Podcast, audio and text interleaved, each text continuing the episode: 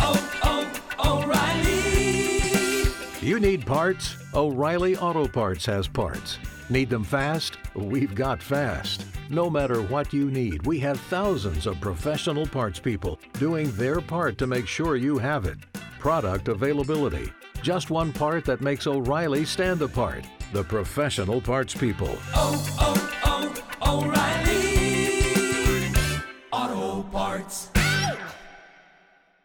Without the ones like you, who work tirelessly to keep things running, everything would suddenly stop. Hospitals, factories, schools, and power plants, they all depend on you. No matter the weather, emergency, or time of day, you're the ones who get it done. At Granger, we're here for you with professional grade industrial supplies. Count on real time product availability and fast delivery. Call clickgranger.com or just stop by. Granger for the ones who get it done.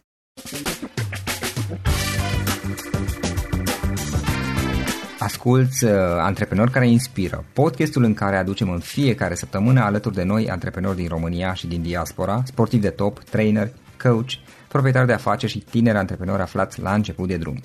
Numele meu este Florin Roșoga și din 2015 până astăzi am stat de vorbă cu mai mult de 300 și, a- și ceva de astfel de oameni, am publicat totul cu intenția de a ajuta tinerii și antreprenorii români și a le oferi acces la poveștile acestor oameni și la experiența lor. Cred, cred că unul dintre cele mai bune moduri de a progresa, de a crește noi, afacerea noastră, cariera noastră sau pur și simplu de a deveni oameni mai înțelepți, să zicem, mai buni în ceea ce facem, este învățând de la alții care au reușit deja. Cu cât petrecem mai mult timp cu oameni mai deștepți ca noi, mai experimentați, cu atât avem mai mult șansa de a progresa. În final, suntem media oamenilor cu care ne petrecem timpul, fie și virtual, online. Iar podcastul Antreprenor care inspiră îți oferă ocazia să petreci timp cu oameni de la care poți învăța pentru a deveni și tu un antreprenor care la rândul tău să inspiri pe ceilalți. Începem imediat podcastul, câteva cuvinte înainte.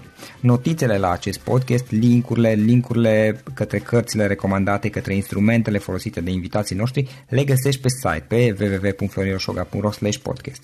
Aplicațiile de podcasturi, fie că e vorba de Spotify, de iTunes, Castbox, TuneIn sau orice altă aplicație, de obicei nu afișează notițele doar ca să știi chestia asta. Deci dacă vrei să verifici linkurile menționate, va trebui să mergi pe site. De asemenea, acest podcast și foarte, foarte important, este realizat cu sprijinul sponsorilor noștri, o serie de companii care ne susțin proiectul și ne ajută să-l creștem și vreau să le mulțumesc și cu această ocazie pentru tot sprijinul și o să spun imediat câteva cuvinte și despre aceștia. Podcastul este realizat și datorită cursurilor online pe care le oferim și care ne ajută să-l susținem. La finalul acestui episod voi spune câteva cuvinte despre asta, despre, despre aceste cursuri. Vei avea și un link și poate te interesează să susții și tu proiectul acesta. Acum, hai să începem și să petrecem timpul cu antreprenori care inspiră. Audiție plăcută îți doresc! Antreprenorii invitați în podcast au curajul să facă schimbări în viața lor și să caute activitatea care îi împlinește. În puterea schimbării crede și Best Jobs, care oferă utilizatorilor săi instrumente pentru a-i ajuta să schimbe în bine organizația lor.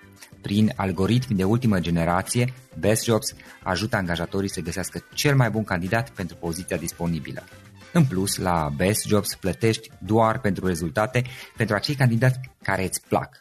Intră pe Best Jobs acum și adaugă jobul tău. Salut tuturor, Florin sunt aici, uh, bine vă găsesc din nou. Astăzi avem o ediție specială a podcastului, pentru cât um, relativ de curând a fost uh, și este în continuare o întreagă discuție legată de implementarea GDPR uh, la nivelul uh, în special al Uniunii Europene și care probabil că ne afectează pe mulți dintre noi, um, indiferent că avem uh, afaceri mai mici sau afaceri mai mari, site-uri mai mici sau site-uri mai mari. L-am invitat astăzi pe Alin Popescu de la Avocat.net să discutăm despre GDPR, ce înseamnă GDPR și în special ce, care sunt uh, cele mai importante măsuri care trebuie implementate dacă ai uh, o activitate online care este relativ mică, să zicem, ai, ai un site, ai un, ai un blog, ai uh, un mic shop și eventual un newsletter prin care trimiți uh, e mail oamenilor care s-au abonat.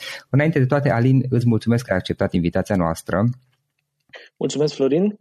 Bună ziua tuturor ascultătorilor. Ce faci? Cum ești? La București? Cum e vremea? Totul bine, frumos. Avem un birou în care se audă, sau în care, lângă care se audă tot felul de păsări care cântă, deci e de bine, Da. deocamdată. Super. Uh, bun, Alin, uh, am observat că și voi pe Avocat.net ați publicat de altfel mai multe materiale despre uh, GDPR, ce înseamnă GDPR, implicațiile GDPR. Um, este un interes foarte mare din, din partea multor, multor oameni pentru că este ceva nou, pentru că există informații mm, online care sunt poate chiar puțin contradictorii și pentru că eu unul cel puțin cu toți cu care am discutat sau ce am uh, studiat eu, uh, am avut senzația de mai multe ori că nu, nu chiar toată lumea sau multă lume nu prea știe exact ce înseamnă GDPR-ul și uh, uneori am senzația că, nu știu, am o întrebare, hai să nu zic senzația, că poate nici oficialitățile nu sunt foarte clare legat de ce înseamnă asta și cum va fi implementat. Ce înseamnă GDPR-ul la, mod gen, la modul general? Uh, da, ai dreptate. Autoritățile probabil din motive pe care noi le înțelegem sau nu le înțelegem, au ales să, au ales să facă destul de puține lucruri și noi cumva la avocat ne-am asumat rolul ăsta de uh, zonă care educă piața și mă bucură faptul că mă bucură. Realitatea e că oamenii sunt foarte interesați pentru că au văzut tot felul de amenzi și au citit presa și presa a fost inflamată de ideea asta cu amenzi de 4% din cifra de afaceri și o să discutăm astăzi să le povestim tuturor oamenilor că pericolul uh-huh. e mhm. acolo și că uh, realitatea e cumva puțin mai, uh, mai blândă, să spunem așa. Uh, revenind, uh, GDPR înseamnă un lucru foarte simplu. El, la bază, este un regulament. Așa cum în România legile sunt de mai multe feluri, ați auzit cu toții de ordonanțe de urgență, legi și așa mai departe, Uniunea Europeană emite mai multe tipuri de acte normative. Unele dintre ele cu care ne-am obișnuit până acum se, chemau, sau se cheamă în continuare, că încă mai emite, directive. Aceste directive se o direcție și fiecare stat național trebuia să ia uh, textul directivei și să-l transpună într-o lege națională, ca directiva aia să se aplice în statul în cauză. Și ajunge ajungeam la situația pe care încă o mai avem, în care uh, fiecare directivă avea nevoie de zeci, nu știu câte state sunt acum, 28 sau câte sunt în Uniunea Europeană. Avea, deci fiecare directivă avea nevoie de câteva zeci de astfel de legi naționale care de multe ori făceau textul directivei harcea-parcea și așa ajungeam la o aplicare absolut neunitară în Uniunea Europeană a unei directive. Motiv pentru care oamenii de la UE s-au gândit că ar fi mai bine să uh, se gândească la, o altă, la un alt tip de act normativ și așa a apărut regulamentul, al cărui rol este puțin diferit de uh, directive, în sensul că regulamentul se aplică unitar în toate statele din Europeană și la aceeași dată. Deci 25 mai e data la care acest regulament intră în vigoare și e ca și cum ar fi o lege națională, nu are nevoie de uh, legislație națională care să-l pună pe el în, uh, în practică. Um, o să vedeți, um, statele naționale au posibilitatea să decidă asupra unor lucruri minore din regulament pe care să le adapteze la specificul lor național, dar pe ansamblu regulamentul se aplică pur și simplu și nu e nevoie de legi de transpunere. Chestia asta are niște uh, influențe majore în sensul că până acum noi eram obișnuiți ca uh, legile să se suspende. Vedeți ce se întâmplă cu casele de marcat electronice, care cred că sunt la al patrulea sau al cincelea termen care este amânat. Uh, deci pe 25 mai chiar intră în vigoare legea asta și orice ar face guvernul, nici nu mai știu cine e prim-ministru, oricine ar, orice ar face guvernul, orice ordonanță de urgență ar da sau parlamentul, uh-huh. orice ar face, tot nu, tot nu se schimbă lucrul ăsta. Este obligatoriu. Este obligatoriu, da. GDPR vine de la General Data Protection Regulation, adică regulamentul general privind protecția datelor cu caracter personal. Asta e acronimul, să spunem așa, din limba engleză. Uh, și uh, intrăm direct în subiect sau voiai să mai uh, discutăm ceva înainte da, de... Hai să vedem un pic. Ce înseamnă implementarea GDPR? Acum, în, în măsura în care și tu cunoști aceste detalii, pe mine mă interesa um, GDPR pentru o companie relativ mică, medie, eventual. Deja are un site, are un shop pe care vinde niște lucruri și, și are și un newsletter pe care îl trimite abonaților și presupun, o să mergem pe presupunerea că oamenii care, uh, care primesc acel newsletter s-au abonat, adică și-au lăsat adresa de mail, deci nu au fost uh, pur și simplu copiate pe undeva. Forța. Uh-huh, uh-huh. Da. Bun. Uh, compania de care vorbește ar trebui să facă câteva lucruri uh, pe care sunt sigur că le făcea într-o oarecare măsură până acum. Și hai să o luăm așa pe rând. În primul rând ar trebui să înțeleagă exact ce date prelucrează, pentru că pe lângă acele mail-uri, uh, cu siguranță mai prelucrează poate numele oamenilor, dacă și vinde, că ziceai că e un mic shop Uh, cu siguranță da. le prelucrează și adresa pe care o trece uh-huh. pe mhm. factură, adresa la care livrează produsele. Deci cumva ar trebui să-și facă, hai să ne imaginăm un Excel, da? Și în Excel-ul ăsta treci ce date prelucrezi tu. Păi eu prelucrez prelucrez e-mail, eu prelucrez adresa de acasă a omului pentru că acolo îi livrez produsul și așa mai departe. Uh, la fel, acea companie probabil are și un angajat sau eu știu, dacă are angajați, le prelucrează și datele acelor angajați. Da? Deci hai să ne gândim la un Excel în care treci toate datele astea, după care încep să te gândești.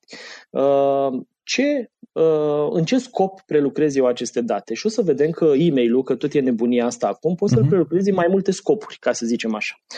În primul rând, o să prelucrez e-mail-ul pentru că omul are nevoie să se logheze într-un cont. Da? Nu face altceva cu el în discuția pe care o avem acum, decât să-i permit să se autentifice. Ăsta e un tip de prelucrare care tip de prelucrare uh, se întâmplă la absolut toate magazinele online. Apoi îi prelucrezi mail-ul pentru că vrei să-i trimiți la mail-ul respectiv mail-uri tranzacționale. Vezi că ți-am primit comanda, vezi că uh, comanda ta a plecat de la noi, uite factura atașată comenzii. Deci astea sunt mail-uri tranzacționale, dar nu vorbim de comunicări comerciale. Și bineînțeles poți să-i mai prelucrezi mail-ul, același mail, într-un alt scop, respectiv să-i trimiți tot felul de comunicări comerciale, reclamă, să zicem așa, la diverse produse și servicii. Diferența dintre cele trei tipuri de prelucrări e importantă. De ce e importantă? Pentru că următoarea întrebare, ok, prima întrebare e în ce scop prelucrez eu mail-ul. A doua întrebare uh-huh. este uh, care e temeiul, și aici o să vezi că o să trebuiască să alegem din șase temeiuri pe care le pune GDPR la dispoziție, care e temeiul în virtutea căruia se prelucrează acest, uh, acest, această adresă de mail. Și dacă stăm să ne uităm la fiecare dintre cele trei cazuri pe care le-am prevăzut eu mai devreme, deci să-ți faci cont, e un prim scop. Să-ți uh-huh. trimit mail-uri tranzacționale legate de, efectiv de contractul dintre noi de vânzare-cumpărare, e al doilea scop. De comandă. Exact. Uh, și al treilea scop era ăla cu comunicările comerciale. Da? E, ar trebui să ne gândim pe fiecare din scopurile astea care este temeiul aplicabil. E, după cum spuneam, trebuie să alegi din șase temeiuri pe care le prevede GDPR. Astea șase sunt pe rând următoare. Obligație legală. Am o obligație legală să fac prelucrarea acelui e-mail? Eu nu cred că e vreo lege care ne obligă nici să-i luăm omului mail-ul să se autentifice, nici să-i dăm uh, chestii tranzacționale pe mail, nici să-i trimitem comunicări comerciale. Nu există o lege care ne obligă să facem asta. Spre exemplu, există o lege care ne obligă să luăm datele oamenilor, să le punem în dosarul de personal sau să le trecem în revisal, cum se cheamă registrul de evidență a salariaților. Acolo există obligații legale, aici nu există. Bun. Deci nu suntem pe temei o obligație legală. Trecem mai departe. Mai există un alt temei care se cheamă contract. Ce înseamnă contract? Înseamnă două lucruri. Partea aia de negociere de dinainte de, de, dinainte de intrarea în contract și efectiv executarea contractului. Autentificarea, să spunem așa, în teorie, nu ar avea legătură cu contractul, pentru că poți să-ți faci cont pe un magazin fără să comanzi efectiv ceva, da? Dar partea de mail-uri tranzacționale are legătură foarte, foarte mare cu un contract. În sensul că nu-ți trimit mail-uri tranzacționale dacă nu ți-am livrat ceva. Da?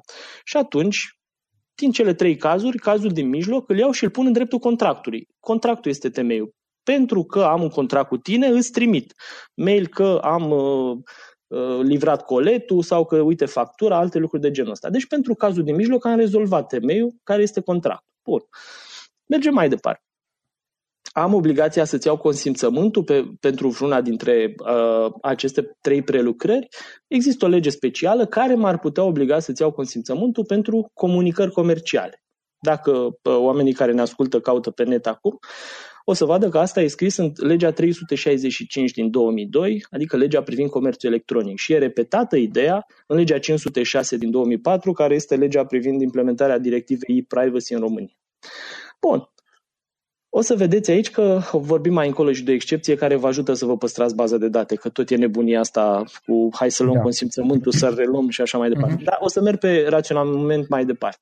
Să zicem că în teorie, pentru a treia parte, asta cu comunicările comerciale, am nevoie de consimțământ. Bun, am rezolvat și al treilea caz. Am pus în dreptul lui temeiul consimțământ. Merg mai departe. Pentru primul caz nu se aplică nici consimțământul, se aplică uh, ceea ce se cheamă interes legitim. Pentru că eu am un interes legitim să te loghez în site ca să-mi dau seama că tu ești cine pretinzi că ești. Deci eu am nevoie să te identific pe tine în momentul în care faci o comandă. Da? Asta e o, o, o, cum să zic, un raționament pe care ar trebui să-l urmeze orice business mic sau mare în momentul în care își pune pe hârtie datele și începe să răspundă la întrebări legate de GDPR. Toate răspunsurile astea sunt utile de ce? Pentru că, și asta apropo de implementare practică, ce ar trebui să facă un business mic? Acel business ar trebui, în primul rând, să-și informeze vizitatorii, clienții, ce sunt ei, ce date le prelucrează. Vechea privacy policy care era pe toate site-urile, uh-huh. care, nu știu, are mai multe nume. Unii zic uh, confidențialitate, notă de confidențialitate, alții zic uh, notă de, de informare. Exact, da. Deci uh, vorbim de documentul ăla. Documentul ăla... Da, practic, Alin, scuză-mă că te întrerup prin a informa. Ce înseamnă? Faptul că, uh, spre exemplu, pun la mine pe site, uh, pun undeva uh, public acea politică de confidențialitate, să-i spunem, și undeva în footer, jos pe site, pe toate paginile, public link către ea. Altceva mai trebuie să fac? eu aș mai sugera să publici link către ea și acolo unde există formulare. Da? Deci dacă ai un formular în care omul A, ăla da. se abonează la un newsletter, ai un link mic acolo chiar Ca deasupra de comanda. buton. Exact. Sau când deci face comandă. Unde lasă datele personale, să pun un link sau să-i exact. cer să bifeze că este de acord? Nu, nu, pentru că informarea este o simplă informare. Omul nu are de ce să fie de acord cu ea. Poate să fie, acordul înseamnă că ești nevoit să iei consimțământul și uh, dacă ți-aduce aminte de raționamentul mai devreme, ești nevoit să iei consimțământul doar în anumite situații, atunci când se aplică temeiul la consimțământ. O să revin la chestia asta pentru că ar fi important ca oamenii să înțeleagă. Deci informarea e pur și simplu, uh, cum să spun, gândește-te că te duci la recepția unui hotel și vezi uh, pe desk sau cum se cheamă, pe masa unde îți completezi formularul ăla de cazare, vezi și o foaie pe care scrie ce fac ei cu datele tale. Asta înseamnă informare. Tu nu semnezi foaia aia că ai acceptat-o, pur și simplu ți se pune în față. Uite, tu când scrii pe formularul ăla, când scrii datele tale, uite ce se întâmplă cu el. Da? Bun. Deci informarea asta ar trebui să existe și ar trebui în principiu să cuprindă. GDPR are uh, niște articole care menționează exact ce ar trebui să cuprindă, da? Să spunem pe scurt. Ar trebui să spună, în mhm. primul rând, cine ești tu ca entitate, că tu ești SCXRL, că te pot contacta oamenii la telefonul ăsta, la mail-ul ăsta și așa mai departe.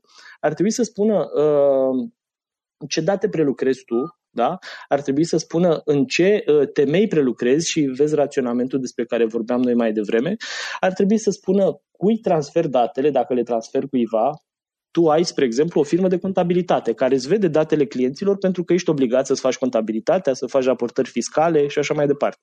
Deci o să scrii în informare că tu transferi datele către împuterniciții tăi care se ocupă de furnizare de servicii cloud, că poate ai mail în cloud, mhm. de furnizare de servicii de contabilitate, de salarizare, de lucruri de genul ăsta. Da? Deci nu neapărat să-i menționezi uh-huh. cu nume și prenume, ci ca categorie generică. Și foarte important, o altă parte a acestei uh, informări trebuie să cuprindă drepturile pe care le au oamenii. Și o să vezi, și pe asta aș vrea să insist foarte mult, da. GDPR, de fapt, este construit ca filozofie în felul următor. Eu, uh, Uniunea Europeană, vreau să pun în capul sau, nu știu, pe umerii entităților care prelucrează date o serie de uh, obligații birocratice pentru ca ăștia să fie pregătiți ca atunci când vin oamenii să-și ceară drepturile să le poată livra niște răspunsuri foarte, foarte coerente. Noi de asta suntem obligați să facem tabelul ăla de care spuneam mai devreme cu ce date prelucrăm, care sunt scopurile și așa mai departe. Uh-huh. Uh, pentru că atunci când ne cere cineva să știm exact ce să-i răspundem. Da? Că am făcut înainte tabelul când ne-am obligat uh, GDPR și știm să răspundem în uh, uh-huh. cunoștință de cauză. Bun, și acum hai să trecem și prin drepturi. Cum spuneam, ele ar trebui trecute în informare la nivel generic, la modul ai dreptul X, dreptul Y, dreptul Z. Hai să vedem ce înseamnă el. Cel mai important, sau primul drept, ca să o luăm așa, sunt opt în total. Primul drept este cel numit drept de acces la date. Cu alte cuvinte, dacă eu vin la tine, Florin Roșoga, care ai un magazin și te rog, uite, spune și mie ce date prelucrezi tu despre mine, tu ar trebui să iei o informare ca asta despre care vorbim noi acum, să o personalizezi pentru mine, că poate eu nu sunt angajatul tău, să spunem, sunt doar vizitator de site și să-mi spui, uite, eu prelucrez datele astea despre tine, da? cu uh, care fac următoarele lucruri. Exact ce am discutat mai devreme în informare. La fel, ar trebui, dacă eu își cer, să-mi poți da și o copie a datelor mele. Copie însemnând date în clar. Da? Uite, eu spre lucrez mail-ul alin.popescu.gmail.com sau alte mail-uri uh-huh. de genul ăsta. Da? Bun. Uh, lucrurile astea sunt importante pentru că oamenii de multe ori uh, am văzut și am văzut multe situații, oamenii se da. plâng că se duc la diverse entități care le spun, a, păi eu nu pot să-ți dau ce date am despre tine pentru că e secret. Păi cum? Sunt datele mele, nu sunt datele tale. Și până la urmă și companiile trebuie să înțeleagă asta și oamenii trebuie să înțeleagă asta. Datele noastre personale chiar sunt ale noastre. Dar prin date personale, Alin, ne referim, întreb și eu, la faptul că cineva și-a lăsat o adresă de mail ca să se aboneze la newsletter sau la faptul că a făcut o comandă și acolo și-a dat nume, adresă de mail, adresă fizică, chestie genul ăsta. Hai să... Nu ne referim, la, ne referim și la cazul în care doar îți vizitează site-ul, dar nu-și tastează nicăieri niște date? Da, ne referim la multe lucruri și aici hai să ne gândim uh, în felul următor. Uh, o să dau un exemplu că poate așa ne e mai simplu de înțeles. Da. Uh, gândește-te că te duci la farmacie și îți faci un card de fidelitate sau la, nu știu, la Cora, la Oșan, mă rog, undeva unde îți faci un card de fidelitate. O să completezi un formular. Pe formularul ăla treci tot felul de date, nume, prenume, e-mail, adresă fizică, ce mai trece acolo, da? Alea sunt date furnizate direct de tine. Ulterior, Uh, de câte ori cumperi de la farmacie sau de la magazinul respectiv, magazinul o să-ți observe lucruri. Istoricul tău de cumpărături uh, și tot felul de alte lucruri. Astea sunt tot date personale, sunt date observate, să le zicem așa, da? Mai târziu, magazinul în cauză o să te profileze cumva pe baza acestor date. Cu alte cuvinte, dacă eu mă duc la farmacie și uh, se vede, farmacia vede că îmi cumpăr uh, numai medicamente de inimă, o să mă pună în categoria cardiacilor. Și o să se prindă că vezi, ce boli se asociază cu bolile cardiace? Păi nu știu, diabet și alte lucruri. Deci astea sunt date observate de ei. Datele personale sunt toate astea trei de care vorbesc eu și datele furnizate, ce ai scris tu pe hârtie și datele pe care le observă compania despre tine. Și asta aplicate la internet înseamnă foarte multe, că tu atunci când uh, vizitezi un site, site-ul respectiv are acces la header-ul browserului tău, da? Pornind de la IP până la eu știu, ce sistem de operare ai, ce browser ai și ce versiune are browserul ăla și așa mai departe. Astea sunt date observate, nu le dai tu direct, da? Așa funcționează internetul da. până la urmă. Da, da. da. Uh, și uh, partea cealaltă, cu date profilate. Deci datele alea deduse de companie pe baza ce a observat și ce ai furnizat tu, sunt uh, tot datele tale personale. Deci când cineva vine la tine și cere date, tu trebuie să-i dai toate astea trei. Uh-huh. De asta aș vrea să ne gândim cu toții la date personale nu ca fiind uh, doar e-mail, telefon și lucruri de astea care sunt, uh, cum să spun, evident date personale, ci la mult mai multe lucruri. Și aici uh, hai să revenim la definiție cumva și să încercăm să o facem, cum să spun, să o simplificăm ca să înțeleagă toată lumea. Uh, potrivit GDPR, datele personale sunt acele informații care identifică direct sau indirect o persoană. Ce înseamnă asta? Înseamnă că dacă tu găsești buletinul meu pe stradă, ok, știi să vii la mine la ușă, da? că e o dată care mă identifică direct în modul cel mai pur. Dar identificarea indirectă înseamnă mult mai mult. Dacă tu găsești pe stradă o hârtie pe care scrie 4950, aia e o informație și atât. Nu înseamnă absolut nimic. Însă, uh, în momentul în care pe lângă 4950 scrie și că este un salariu din statul de plată de la uh, Kaufland, te-ai putea gândi, ok, uh, poate au o mie de oameni acela salariu la Kaufland. Hârtia asta nu e o dată care e suficient de amănunțită încât să identifice pe cineva. Pe de altă parte, dacă tu te-ai duce și ai avea un motiv să te duci la poliție, să reclami că, uite, omul care a pierdut hârtia asta mi-a furat ceva de nu știu unde, poliția ar putea pune cap la cap informațiile pe care le dai tu, cu informații pe care le vede ea, că poate omul ăla e surprins pe o cameră de supraveghere, că poate un singur om din ea de la Kaufland care aveau salariul ăla a fost în preajma casei tale în ziua X. Deci puse cap la cap informațiile astea te duc la persoana respectivă, o fac identificată. Ce vreau eu să zic e că gândește-te la date personale ca la orice informații pe care tu sau altcineva, rezonabil vorbind de altă autoritate, le puteți pune cap la cap și să ajungeți la persoana în cauză. Și îți dai seama că în felul ăsta uh, foarte, foarte multe lucruri din jurul nostru devin date personale. Deci faptul că tu ai fost într-o, la o anumită conferință, chiar dacă cineva nu menționează numele tău sau adresa ta de mail, poate să constituie totodată un caracter mhm. personal, uh-huh. știi? Deci de-aia da. conceptul e mult, mult, mult mai larg decât ne imaginam noi până acum.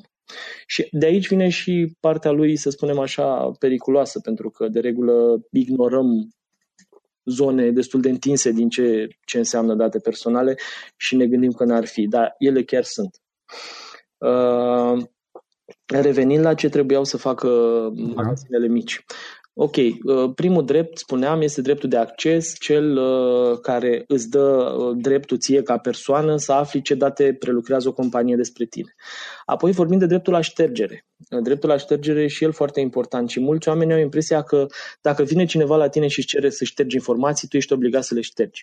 În realitate nu e așa. În realitate GDPR te obligă să te uiți peste niște excepții. Există cinci excepții prevăzute de GDPR în care ori ești obligat, ori ți se permite să păstrezi date. Cu alte cuvinte, dacă tu prelucrezi date în virtutea unei obligații legale și vine cineva și își cere să le ștergi, tu nu poți să le ștergi pentru că ai o lege care te obligă să le păstrezi, dosarul de personal sau uh, alte date care sunt legate de salariat și mai sunt multe alte cazuri de genul ăsta. Dacă le-ai șterge, te-ai pune în fața unor potențiale uh, sancțiuni penale sau, eu știu, contravenționale și așa mai departe și atunci nu le poți șterge. Asta e o excepție, trebuie să beneficiezi de ea. Uh, există situații în care să spunem că tu ai o cameră de supraveghere, da? Uh, care stă lângă un geam undeva. Eu vin și sparg geamul cu piatra și a doua zi vin și cer să ștergi informațiile de pe camera aia de supraveghere. O să-mi spui, bă, nu pot să le șterg pentru că eu vreau să mă duc la poliție și să fac plângere împotriva lui care mi-a spart uh, geamul cu piatra. Deci, nevoia pe care o ai tu este de apărare, constatare a unui drept în instanță, așa se cheamă acea excepție în GDPR. Deci, ca să sintetizăm, ce voiam să spun este că dacă cineva vine și vă cere să ștergeți date, încercați să vă uitați pe aceste excepții și dacă nu vă încadrați în niciuna dintre ele, le puteți șterge. Dacă însă vă încadrați în excepții, rămâneți cu datele că aveți nevoie de ele. Uh, și mm, timpul e relativ limitat. Sunt multe drepturi pe care trebuie să le respecte uh, chiar și un site mic.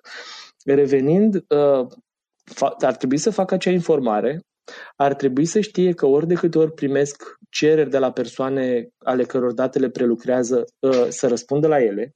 Și partea asta este destul de complicată în sensul că ar trebui în primul rând să știe ce date prelucrează ca să poată să răspundă la acele cereri și okay. cererile, cum, le, cum ți le trimite cineva? Există stabilit, adică trebuie, poate să trimite un mail, poate să fie un formular pe site sau am văzut la unele site-uri, cred că la Metro am văzut, care pur și simplu undeva scria, îți dădea un document PDF, nu știu sigur dacă a fost Metro Park, poate era altceva, uh-huh, uh-huh. Uh, era un document pe care, trebuie, care trebuia să-l printezi, să, să-l completezi și să-l semnezi, să-l trimiți scanat. Care este modalitatea prin care poți să accepti aceste cereri? Uh, GDPR nu prevede niciun fel de modalitate specifică. Prin urmare, singura concluzie pe care pot să ți-o spun e că cererile astea pot să vină oricum. Oamenii... Ok, dar tu poți, poți decide în termeni și condiții sau în politică de confidențialitate sau altundeva pe site să ceri în mod explicit ca acestea să vină, spre exemplu, uh, completate semnate de mână astfel încât să, uh, nu știu, să ai o acoperire legală deci, că ai primit o astfel de cerere. Absolut. În primul rând, tu ar trebui să uh, poți uh, fixa cererea respectivă, da? să poți proba că ea s-a făcut. Și mă rog, și omul care o face trebuie să poată proba cererea. Deci ea trebuie să vină, poate să vină și bă, verbal, să spunem așa, dar ar trebui să fie înregistrat înregistrată pe ceva. Și exemplu cel mai bun care îmi vine în minte dacă se întâmplă la call center-uri, ăia care îți spun continuarea convorbirii, nu știu ce va, va însemna uh, acordul că se înregistrează sau ceva de genul ăsta. Da. da. Dacă ei îți înregistrează convorbirea și tu faci cererea, atunci s-a fixat acea cerere, înțelegi? Deci cumva verbal Uh, și atunci s-a întâmplat o cerere care e validă din multe puncte de vedere. Ce, ce vreau eu să spun, într-adevăr, e bine să le sugerăm oamenilor ca pe site să-și pună niște formulare care să-i direcționeze pe oameni să le facă cereri folosind formularele alea. Uh, dar asta nu înseamnă că dacă vin cereri pe alte canale, ar trebui să le ignore.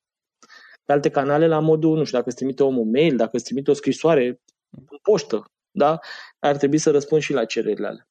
Uh, și chestia asta e, e importantă. Și hai să mai menționăm ceva. Răspunsul la aceste cereri trebuie să se facă într-o lună de la data la care ele s-au primit. Uh, și, și încă ceva important, că tot vorbim de business-uri mici, uh, dacă voi aveți o bază de date cu mail-uri da? și cineva vine și vă face o cerere să-i ștergeți mail-ul din baza de date, să spunem că n-ai dezabonare, nu știu, exagerăm așa, da? spune că vrei să ștergi mail-ul și el vine și se identifică cu buletinul. Tu o să-i spui, băi, îmi pare rău, eu nu știu pot să mă uit pe buletinul tău, dar n-am de unde să știu care e mail-ul tău, pentru că tu nu te-ai identificat în sistemul meu de referință.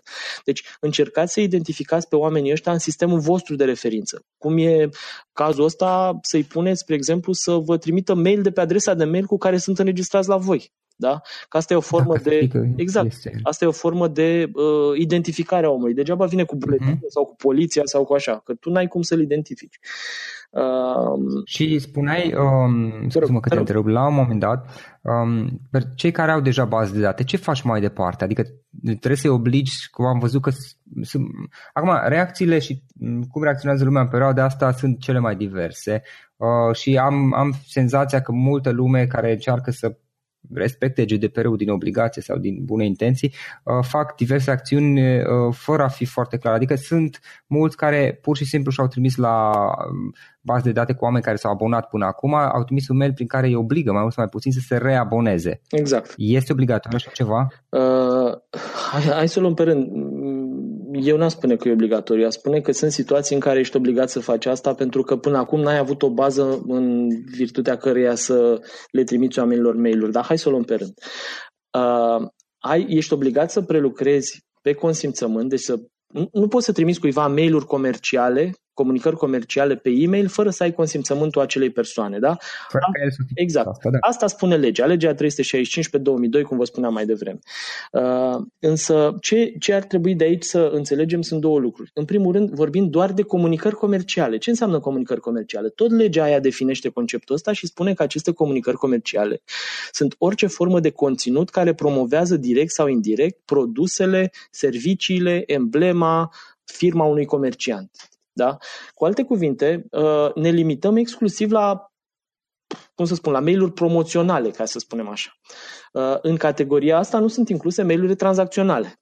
Da? Ce vorbeam mai devreme. Deci dacă noi doi avem un contract și eu îți trimit ție mail-uri în virtutea acelui contract, îți prelucrez acele date pentru că am un contract cu tine, nu pentru și n-am nevoie de consimțământul tău să-ți dau mail-uri, că ăsta înseamnă contract, să Dar trebuie să-ți oferi posibilitatea să te dezabonezi. Oricând. Uh, În teorie, la contract, da, îți ofer posibilitatea să te dezabonezi, dar trebuie să vedem ce implicație are asta pentru contract. Pentru că, uite, exemplul nostru, avocat net, are un serviciu care înseamnă livrarea, uh, oamenii ne plătesc să le dăm niște mail-uri uh, cu informații în fiecare zi. Sigur, omul se poate dezabona, dar atunci eu cum îi livrez serviciu în continuare? Înțelegi? Am înțeles, practic, o dezabonare ar implica și o anulare a contractului. Asta vreau să spun. Deci aici nu vorbim de consimțământ, vorbim efectiv de un contract în care fiecare parte are niște obligații și bă, acele obligații sunt foarte importante, n-au, n-au legătură cu consimțământul. Pentru că au intrat oameni în contract. Deci, în cazul uh, consimțământului, vorbim explicit și exclusiv de comunicări comerciale. Cu alte cuvinte, eu îți trimit ție un mail prin care încerc să-ți vând o mașină. Da? Că eu sunt dealer auto sau încerc să-ți vând nu știu ce. Bun. Uh, există o excepție pe care vă sfătuiesc să o folosiți și în felul ăsta vă puteți salva o bună parte din baza de date, care excepție e prevăzută în legea 506 din 2004 și care spune așa, cred că e articolul 12 dacă nu mă înșel aliniatul 2, dar o să vă rog să căutați, nu sunt foarte sigur că ăsta e numărul. Deci excepția spune așa, dacă eu obțin mail-ul vostru în cursul normal al unei vânzări de produs sau serviciu, cu alte cuvinte, eu îți vând ție, Florin, o mașină și uh, îmi dai mail-ul tău în procesul ăsta pentru că eu îți trimit uh, factura și alte lucruri pe mail, da? E, dacă îți obțin mail-ul în procesul ăsta de vânzare, ulterior îți voi putea da mail-uri comerciale, comunicări comerciale, fără consimțământul tău, la bunuri și servicii similare. Cu alte cuvinte, pot să-ți dau, să spunem, la, uh, nu știu, roți de mașină, că să-ți iei roți de iarnă, să-ți iei, uh, habar n-am ce, care au legătură cu mașina pe care ai cumpărat-o tu. Pentru asta nu mai am nevoie de consimțământul tău. Așa spune legea. Însă, trebuie să-ți oferi posibilitatea de a te dezabona. Da? Ceea ce, mă rog, noi cu toții facem. Nu cred că, adică industria, cel puțin în mediul online, a pus asta cu dezabonarea ca o uh, chestie pe care o facem în mod constant, fără să ne oblige legea, că așa Deja serviciile de newsletter pun obligatoriu acele Exact, exact. Că ai niște probleme mai mari cu spam și cu alte lucruri de genul ăsta. Uh, deci, dar folosiți-vă de excepția asta și dacă sunteți magazin online și ați dobândit adresele clienților voștri uh, ca urmare a vânzării de produse și servicii, le puteți trimite în continuare oamenilor comunicări comerciale pentru produse și servicii similare. Și asta se aplică la foarte multe magazine. Gândește-te la librării. Ai cumpărat o carte, ți-am luat mail-ul, pot să-ți dau în continuare uh, mail-uri cu, uite, cumpără și alte cărți, că sunt produse similare, să fim serioși, o, o carte e similară cu alta.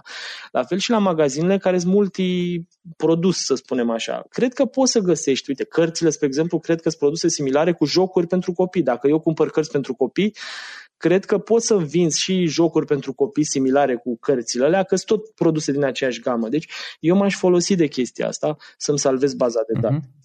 Și mm, cum rămâne cu... Um, sunt și multe magazine care fac asta. Uh-huh. Cazul în care ai o listă de abonați Uh, care, uh, cărora le ofer diverse informații, nu neapărat și mail-uri comerciale, uh-huh. și mesaje comerciale, evident, dar și mesaje um, cu conținut util, adică dacă tu vinzi piese pentru auto, le oferi mesaje în care uh, le dai informații legate de cum să, nu știu, să-și îngrijească mașina, să facă lucruri pentru mașină uh-huh. și între ele intercalezi și mesaje comerciale, uh-huh. dar nu sunt toate mesaje comerciale. Uh-huh.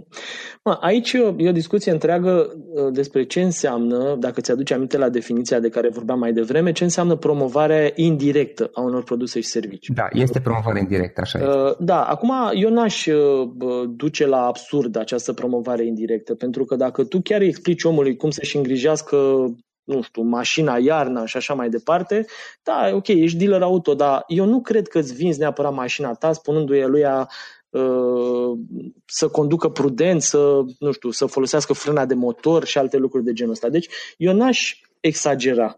Și nu cred că o să fie amendat nimeni pentru chestia asta. Cred că uh, promovarea indirectă despre care se vorbește, a, am putea cumva să o vedem în spectrul ăla în care încerc să-ți vând ceva care mm, pe care nu ți-l vând așa cu vorbe, nu știu cum să spun, dacă dai click, ajungi într-o pagină unde trebuie să cumperi. Sau... Deci cumva aș încerca să le leg, să fie...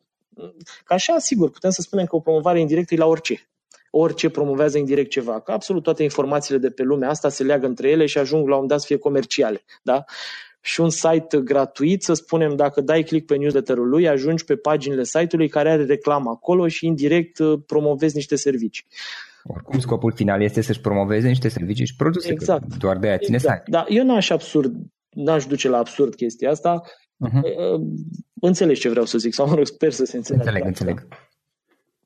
Ok, am înțeles. Uh, bun, și voiam, uh, că văd că se duce timpul foarte repede, voiam să sintetizez cumva ce, ce tot povesteam până acum. Deci încercați să vă puneți pe site-uri o informare, da? ce am discutat mai devreme, să înțeleagă oamenii ce datele prelucrați.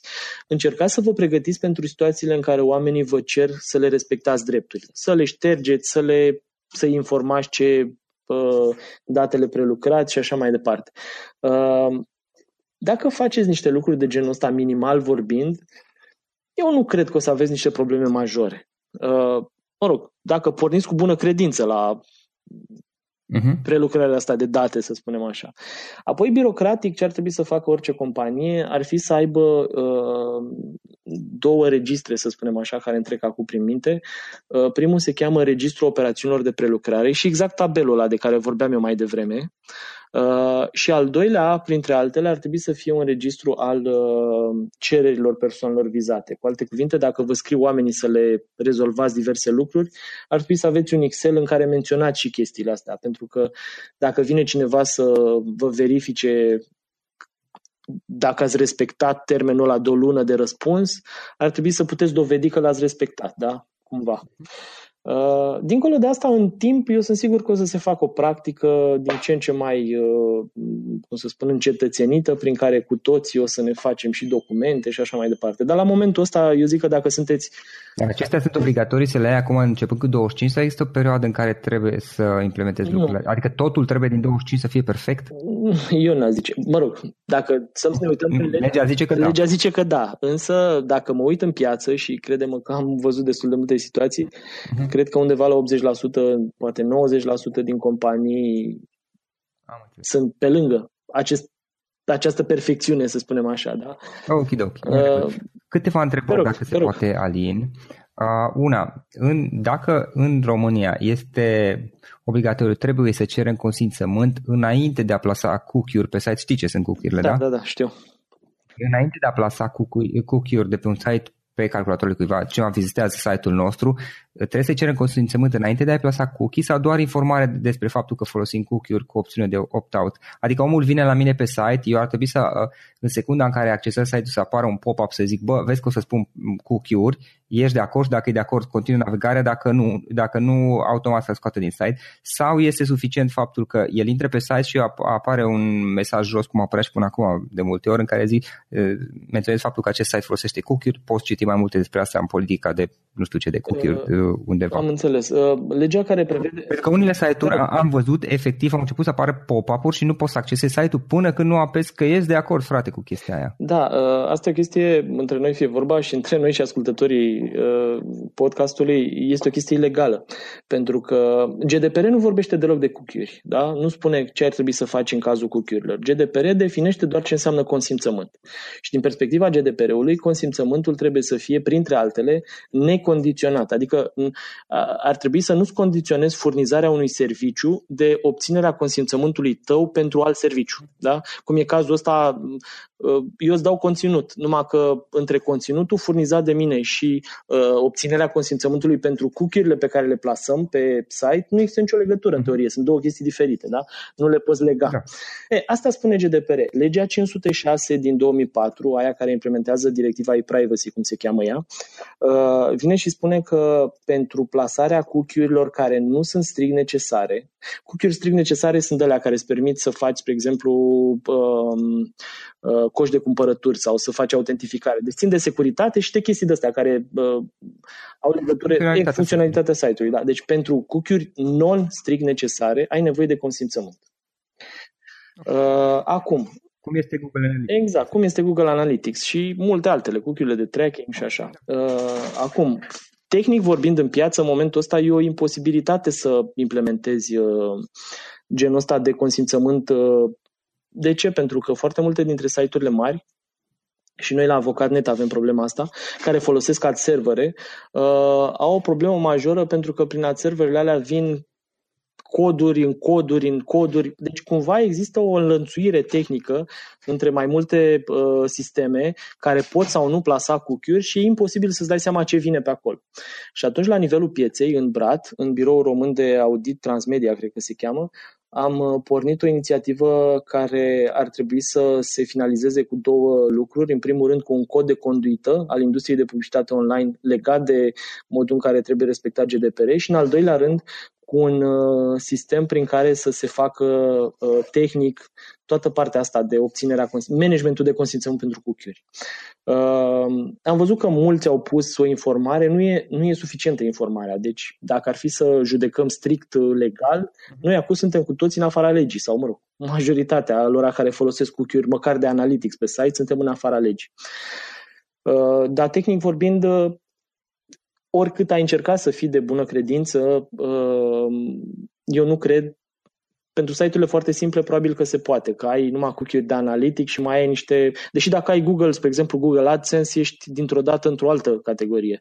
Că pentru Google AdSense trebuie să ai și acolo uh, consimțământ. Uh, de asta spun, e o imposibilitate tehnică la momentul ăsta și trebuie să o rezolvăm cumva. Și trebuie să o rezolvăm la nivel de piață, nu fiecare de capul lui, pentru că atunci o să ajungă userul să vadă și de mii de lucruri. Am înțeles. Te rog. O altă întrebare, dacă mai ai puțin timp, da? Uh, firmele care vând doar pe Facebook, este firme care vând pe Facebook, nu au site propriu. Uh-huh. Ei cum protejează date? Cum, cum fac în asta? Practic ei au, primesc pe, prin Facebook și este chatul de acolo datele clientului.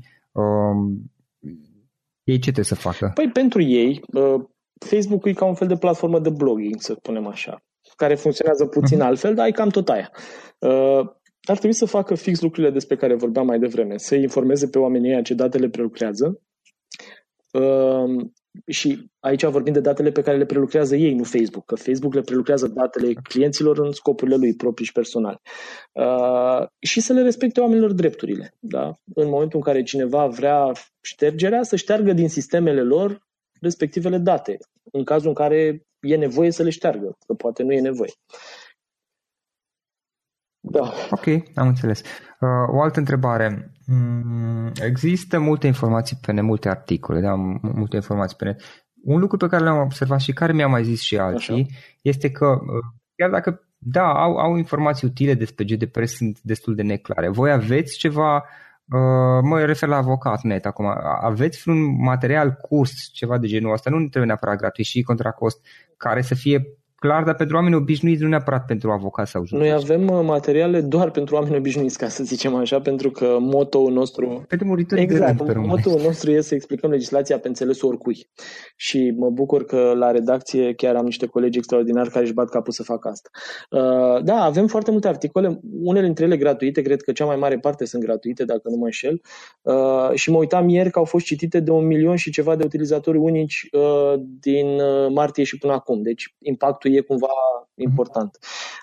Deci, practic, pe avocat.net uh, și la search, exact, după Exact. Sunt uh, aproape în fiecare zi, mai ales în ultima vreme, sunt pe prima pagină două sau trei articole care învață și oamenii ce să facă și companiile ce să facă, pentru că am avut perspectiva asta uh, duală, să spunem așa.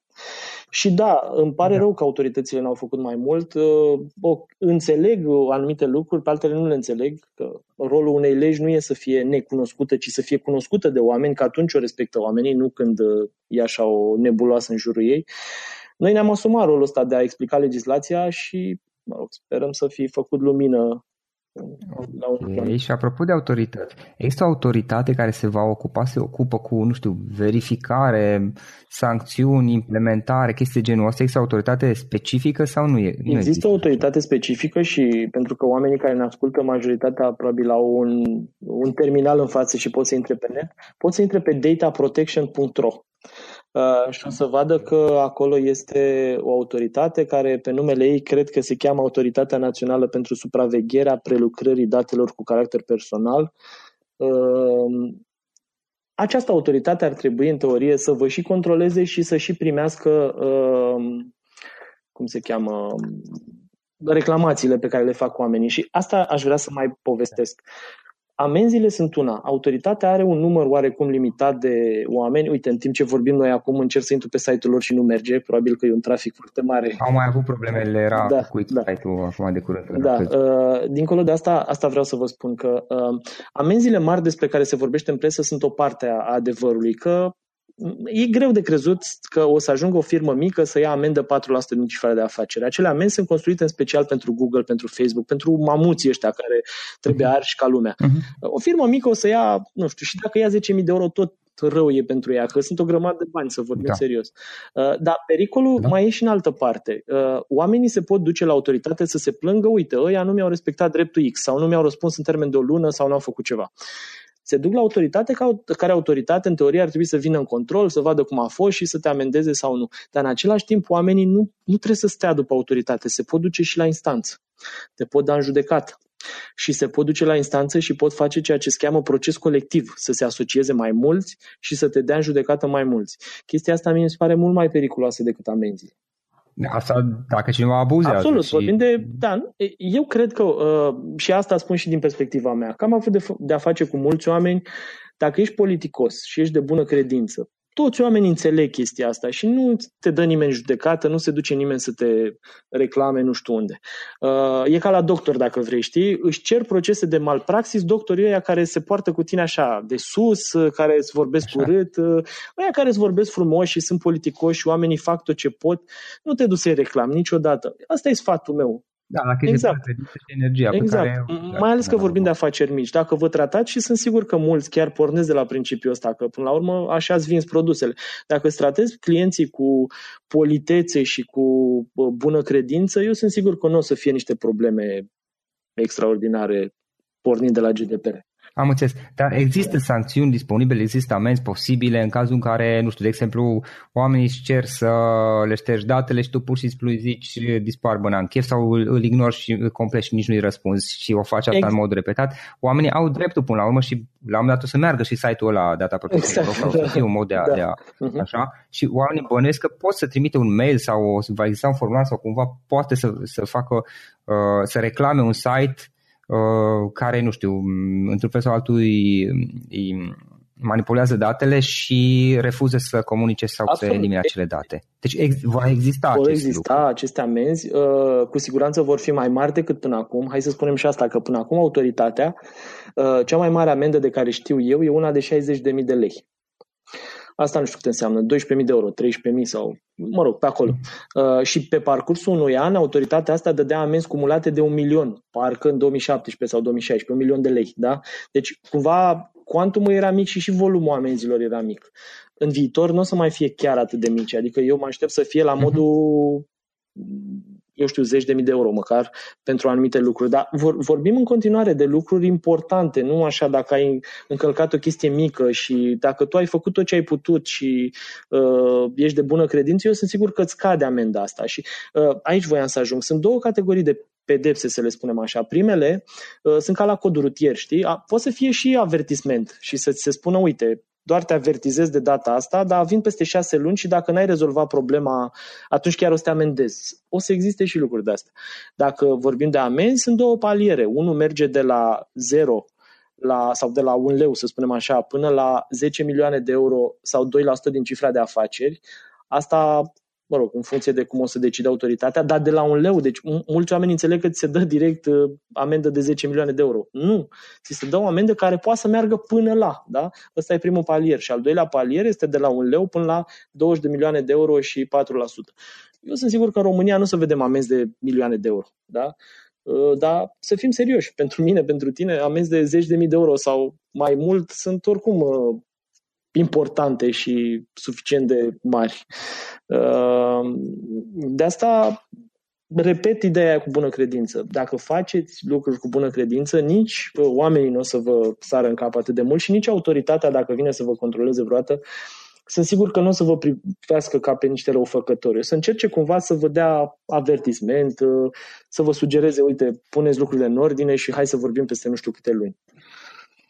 Mhm. Dar până la urmă, din câte am înțeles eu de la tine, e important ca, în special în relația cu oamenii, pentru că de acolo pare exact. să pornească și modul în care le tratezi mhm. datele, unul să fii bună credit, de bună credință, doi să le să-i tratezi ca pe niște ființe umane și să răspunzi cu politețe până la urmă, să, adică să fii deschis, să înțelegi că nu oamenii nu neapărat te atacă, ci își cer niște lucruri care au dreptul și e normal în România lui 2018, 2019, 2020, indiferent de anul în care suntem, e normal să, ca ei să-ți trimită un mesaj prin care să ceară să ștergi acele date sau să-i spui ce date au fost păstrate și tu să și răspunzi. Chiar oricum te obligă legea până la urmă, dar lăsând legea la o parte, e o chestiune de normalitate și de civilizație. Exact. Mie, dincolo de părțile lui și are cu siguranță niște părți, niște părți care nu sunt foarte conforme cu businessul pe care îl practicăm noi, dincolo de părțile astea, GDPR-ul e o chestie de bun simț. Da? Obligațiile pe care da, le pentru că exact, sunt, sunt de bun simț. Uh, și încă o chestie voi, mai voiam okay. să le sugerez oamenilor, că asta e foarte important. Pornind de la ce spuneai tu mai devreme, cu buna credință, cu oamenii și așa, încercați să vă instruiți personalul care intră în contact direct cu persoane vizate, cu oameni de ăștia care ar putea cere lucruri, să fie mm-hmm. politicos, să aibă o atitudine corectă cu oamenii ăia. Da? da. Că dacă, mă rog, am, nu repet, da? dacă ei la alergat, îți dai seama că o să-i enervezi pe oameni și atunci o să încerce cumva să se răzbune, că așa e firea noastră a tuturor. Da, da, așa este. Bun, Alin, îți mulțumesc foarte mult pentru timpul acordat, pentru că ți-ai făcut timp să ne răspunzi la câteva întrebări, uh, mai ales că e un subiect așa cu multe, multe neclarități și cu multe implicații. Încă o dată mulțumim foarte mult, omul, pentru Mulțumesc și eu, Florin, și uh, să le urăm mult succes ascultătorilor în implementarea GDPR. Acesta a fost episodul de astăzi. Știi, am observat un lucru. Oricâte informații bune am învățat, ideile per se sunt valoroase, dar numai dacă le și aplicăm. Și vreau să faci un mic exercițiu acum la finalul podcastului de azi. Despre ce este vorba? Gândește-te la discuția aceasta și găsește o idee, o informație, un lucru pe care le-ai auzit mai devreme și, foarte, foarte important, pe care îl poți folosi acum în viața ta. Poate vei avea mai multe idei, păstrează-le și vreau să alegi una singură pe care să o și aplici, de preferat de astăzi sau cât mai curând. Te las să te gândești nu închide, sunt aici. Care este o singură idee cu care rămâi din acest podcast? Revin în câteva secunde.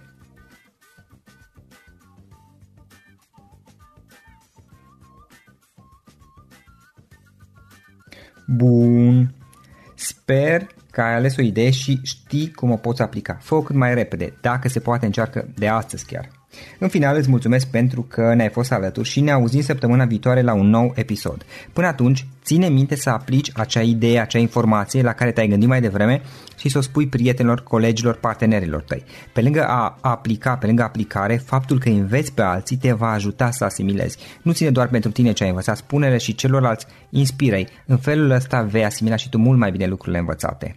Dacă ți-a plăcut acest episod, ține minte să-l recomanzi pe social media, pe Facebook sau pe LinkedIn pentru ca și ceilalți să beneficieze. Găsești acest episod cu toate linkurile menționate cu notițele lui și celelalte episoade publicate până acum pe www.floriroșoga.ro podcast. Vreau să mulțumesc și sponsorilor noștri care ne ajută în fiecare săptămână, ne ajută să creștem podcastul Antreprenor care inspiră. Dacă reprezinți o companie și ești interesat să colaborăm pentru promovări sau colaborări, aștept mesaje la florin.ro În final, iată cele mai importante linkuri. florinosoga.ro podcast Aici găsești toate sutele de interviuri și podcasturi publicate, le poți asculta sau descărca oricând vrei. Așadar, florinosoga.ro podcast. Un alt link important este florinosoga.ro curs. Aici găsești toate cursurile mele. În ultimii ani, pe măsură ce am stat de vorbă cu sute de antreprenori, am publicat mai multe cursuri online cu lecțiile învățate de la ei sau din experiența mea. Te așteaptă aici zeci de cursuri și ghiduri utile care te ajută să începi o afacere online, să-ți administrezi mai bine timpul, să dezvolți abilități personale și un mindset precum au invitații podcastului meu. Toate cursurile sunt online, disponibile de oriunde din lume, la orice oră pe dispozitivul tău, fie că e vorba de telefon, tabletă sau computer. Și când faci comanda, nu uita să folosești codul de reducere pe care l-am anunțat în podcast. Află mai multe pe florinroșoga.ro slash curs. Și o ultimă recomandare, florinroșoga.ro slash cărți. Aici vei găsi rezumate de o pagină la majoritatea cărților recomandate în podcast și la multe alte cărți de antreprenoriat, dezvoltare personală, afaceri, marketing, psihologie practică. Sunt rezumate și conțin sumarizate cele mai importante idei ale cărților, astfel încât să-ți dai seama dacă vrei să citești o anume carte sau nu. Așadar, florinoșoga.ro slash cărți și găsești rezumate la sute de cărți acolo. Ne auzim săptămâna viitoare la un nou podcast. Până atunci, îți doresc o săptămână excelentă. Pam, pam! For the ones who work hard to ensure their crew can always go the extra mile, and the ones who get in early so everyone can go home on time, there's Granger, offering professional grade supplies backed by product experts so you can quickly and easily find what you need. Plus, you can count on access to a committed team ready to go the extra mile for you. Call, clickgranger.com, or just stop by. Granger, for the ones who get it done. Join us today during the Jeep Celebration event. Right now, get 20% below MSRP for an average of 15178 under MSRP on the purchase of a 2023 Jeep Grand Cherokee Overland 4xE or Summit 4xE. Not compatible with lease offers or with any other consumer incentive offers. 15,178 average based on 20% below average MSRP from all 2023 Grand Cherokee Overland 4xE and Summit 4xE models in dealer stock. Residency restrictions apply. Take retail delivery from dealer stock by 4 1. Jeep is a registered trademark.